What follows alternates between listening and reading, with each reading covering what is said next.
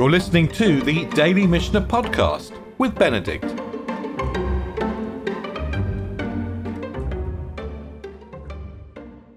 We, we left our story in the Mishnah of Sukkah in the third chapter at the reading of the Hallel. The third chapter essentially deals with taking the lulav, but we're going to shake the lulav while we recite the Hallel. So the, the Mishnah shifts between the lulav and Hallel. And we were talking yesterday about which verses we repeat in the Hallel. And then the Mishnah raises the question. This is now the 10th Mishnah of the third chapter. What about someone who can't read? Because we have to we have to recite the Hallel. So what if we what if what if somebody can't read? What happens? And the Mishnah explains, Mi shehaya isha or katan makrin oto. Someone who has a slave or a woman or a child read for him. Makrin oto is more than read for him. It's literally it means to make him read. Essentially, it's to read out the words for him. Someone who has someone else read out the words for him. He repeats after them what they say. As if they recite the words of the Hallel and then he recites them word for word after that. And then the Mishnah closes with an extraordinary statement. Utahilo ma'ara, and a curse shall be upon him. As if to say, look, in theory, you could fulfill the mitzvah by getting someone else to read and then repeating the words after them. But the idea, a Jewish person who there's there's somehow nothing more shameful than the idea of a Jewish person who is illiterate, who can't read for himself. And I, I cannot remember actually seeing the word curse appear, appear in the Mishnah, you know, with respect to someone who's trying to fulfill a mitzvah, with respect to a Jew who's trying to fulfill a mitzvah. It's an extraordinary criticism. And it, it's extraordinary. I, I guess it's a witness to how the Mishnah views someone who can't read, particularly, of course, someone after the temple's been destroyed when the Jewish life depends really on the on verbal Torah. It's someone who can't read is is um, gosh, is cut off really from his tradition.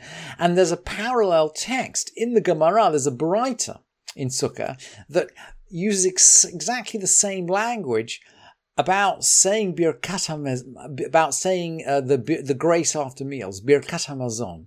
Someone who needs his uh, uh, his wife or a child or a slave to say the birkat hamazon for him is um, it's the same language. A, a, curse should be on him. Somehow the the the idea that the, the idea that someone cannot read is an idea that fills the Mishnah with absolute the Mishnah and the Gemara with absolute horror. Now, if an adult is reading for him, im gadol if an adult is reading for him, and this is someone who essentially fulfills the mitzvah on his own, if there's an adult reading for him, hallelujah, he just says hallelujah after him. And this is how, um, I mean, this is the practice in some synagogues today that the reader will read out the Hallel and people will say, people will answer sort of responsively. And so maybe that's a precursor of the Beit Knesset today. And the Mishnah then goes on really to talk about how they would read Hallel. In this is probably in Beit Knesset because it refers to various places. So we're not talking about Beit Mikdash here. We're talking about Beit Knesset. Makom ichpol. In a place where the custom is to repeat, they repeat. Lifshot yifshot. Sorry, lifshot yish yifshot. To say once, one should say once. Levarech acharav. Yivarech Acharav, to recite a blessing afterwards. This is the blessing Melech Mulal Batishbachot, which we now say, by the way, routinely after Hallel, but it, it would seem, and we, we know there's a, a, a bracha before saying Hallel, which I presume they were saying in the time of the Mishnah, but this is the bracha afterwards. Melech Mulal Batishbachot. Maybe this this seems to be an optional bracha because in the places where they used to say they they would say it, and then um, presumably where they don't say it, they don't say it. Hakol kaminhag hamadina. Everything depends on local custom. Halokeach lulav me'chavero b'shvi'it. Noten lo etrog b'matana lefi she'ein rashai l'akho b'shvi'it. Someone who buys a lulav from his friend in the seventh year. This is the sabbatical year. Now, here we're going to get really interesting. A lulav. Halokeach lulav mechavero.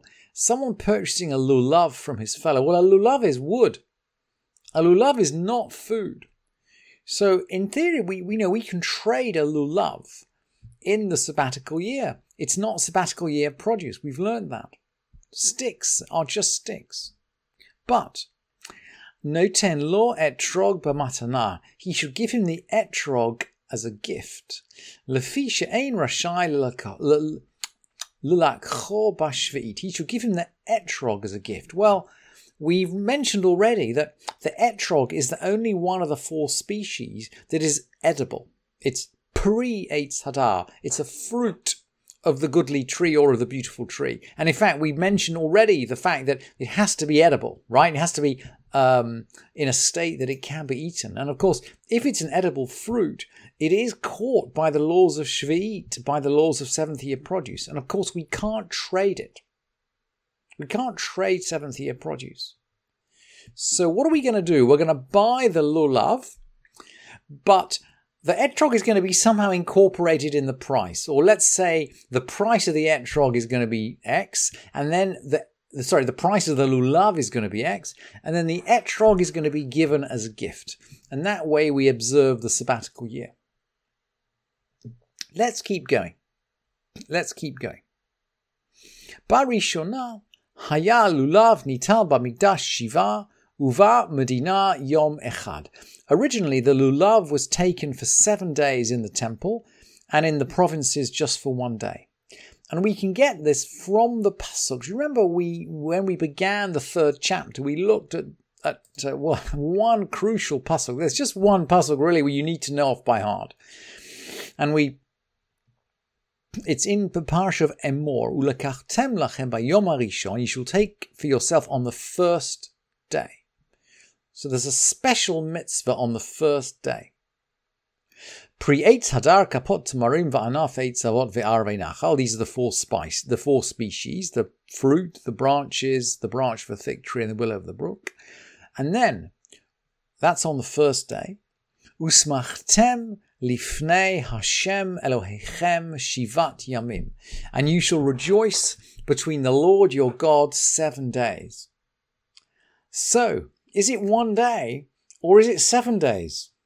The pasuk mentions both possibilities, but the seven days are lifnei Hashem Elohechem. They're before God, and the rabbis learn that the seventh day rejoicing, lifnei Hashem, that refers to being in the temple. And if we think, therefore, that we're going to take the, the, the lulav, therefore, seven days lifnei Hashem in the temple, but we have to take it one day in any case. Now we can sort of understand our Mishnah. Originally, the lulav was taken for seven days in the temple because it says Usmachtem lifnei Hashem Elohechem shiva yamim. Yeah, we're going to be happy for seven days. Uva Medina Yom Echad in the rest of the province is just one day because the verse begins by saying Ulakachtem lachem by Yom Rishon, just on the first day. מי שחרב בית המקדש, התקין רבן יוחנן בן זכאי שיהא לולב ניתן במקדש שבעה. זכר למקדש. Once the temple was destroyed, Rabbi Yochanan ben Zakkai decreed that the lulav should be taken in the provinces for seven days in memory of the temple. So, in other words, he's extending the mitzvah. He's actually adding to the mitzvah from one to seven days. And it's very interesting. We're going to learn, uh, please God, we'll get to the Mishnah of Rosh Hashanah and we'll learn that uh, Rabbi Yochanan ben Zakkai blows the shofar in Yavne after the destruction of the temple, when previously it was on Shabbat, when previously on Shabbat it would only have been blown in the temple. So we can see Rabbi Yochanan, Rabbi Yochanan ben Zakkai is is um, is adapting. He he's the the transition figure between the old and the new, and he's adapting. He's he's adapting the times, and this is part of his adaptation. He's actually extending the mitzvah of he's extending the mitzvah of Sukkah from one to seven days. And furthermore, um, furthermore, ve yom hanef and on the whole of the day of waving, it should be forbidden. Now, now this is you'll, this may sound a little bit of, a little bit obscure. What does it mean that it should be forbidden on the whole of the day of waving? And we're not talking about lulav here. We're not talking about lulav. We're actually back at Pesach. Let's go back and look at a couple of pasukim. The day of waving, the day of waving. We're back in the parsha of Emor, by the way. So we're in the same parsha we were looking at a second ago. And he shall wave the omer before the Lord to be accepted for you. This is the Kohen waving the omer. This is on Pesach. Mimachorat hashabbat yinifenu hakohen. On the day after the Shabbat, the priest is going to wave it. And Rashi explains there, and he's following the, probably the, I'm sure he's following the Sifra, Mimocharata Shabbat, the day after the Sabbath. This actually refers to the first day of Passover, i.e. the 16th of Nisan. Because She'im Ata Omer Shabbat Bereshit, if you mean it means a Shabbat that, you know, marks the beginning of the world, um, uh, How do you know which Shabbat it is? You, you have got no idea which of the 52 Shabbatot in the year it is. So it must refer to the day after Pesach. So the day after Pesach, the Kohen is going to wave the Omer. And the Torah continues just skipping three verses from verse 11 to verse 14. Velechem vekali vecharmen lo tochlu at etzem hayom hazeh. Neither bread, nor parched corn, nor fresh ears shall you eat until this day. Ad et korban Elohechem, until you brought the offering of your God. And this is the Omer offering. In other words, until the Omer has been waved, the new crop is forbidden. Everybody partakes of the new crop together, rich and poor. This may be a democratization factor, actually. It would stop rich people buying the new crop in advance. It would stop rich people buying the new crop before it becomes widely distributed. Anyway, I mean, there's probably a whole shiur to be given on this, but the new crop is forbidden until the Omer has been brought. So, what are we going to do? what are we going to do when the Beit Mikdash no longer stands? So when the Beit Mikdash does stand, people will be looking at that Omer sacrifice, and when it is waved, at that point, at exactly at that point, they can eat the new crop. And Rabbi Yochanan, so let's go back now to Rabbi Yochanan ben Zakkai, ve yom hanef kulo asur. The whole of the 16th the whole of the 16th of Nisan, the new crop is forbidden. Because we, we don't have the temple. So we don't really know when the waving would have taken place. And so we're going to put off the time when the new crop could be eaten until right at the end of the day. We're going to react, if you like, to the destruction of the temple by moving the boundary of time a little bit.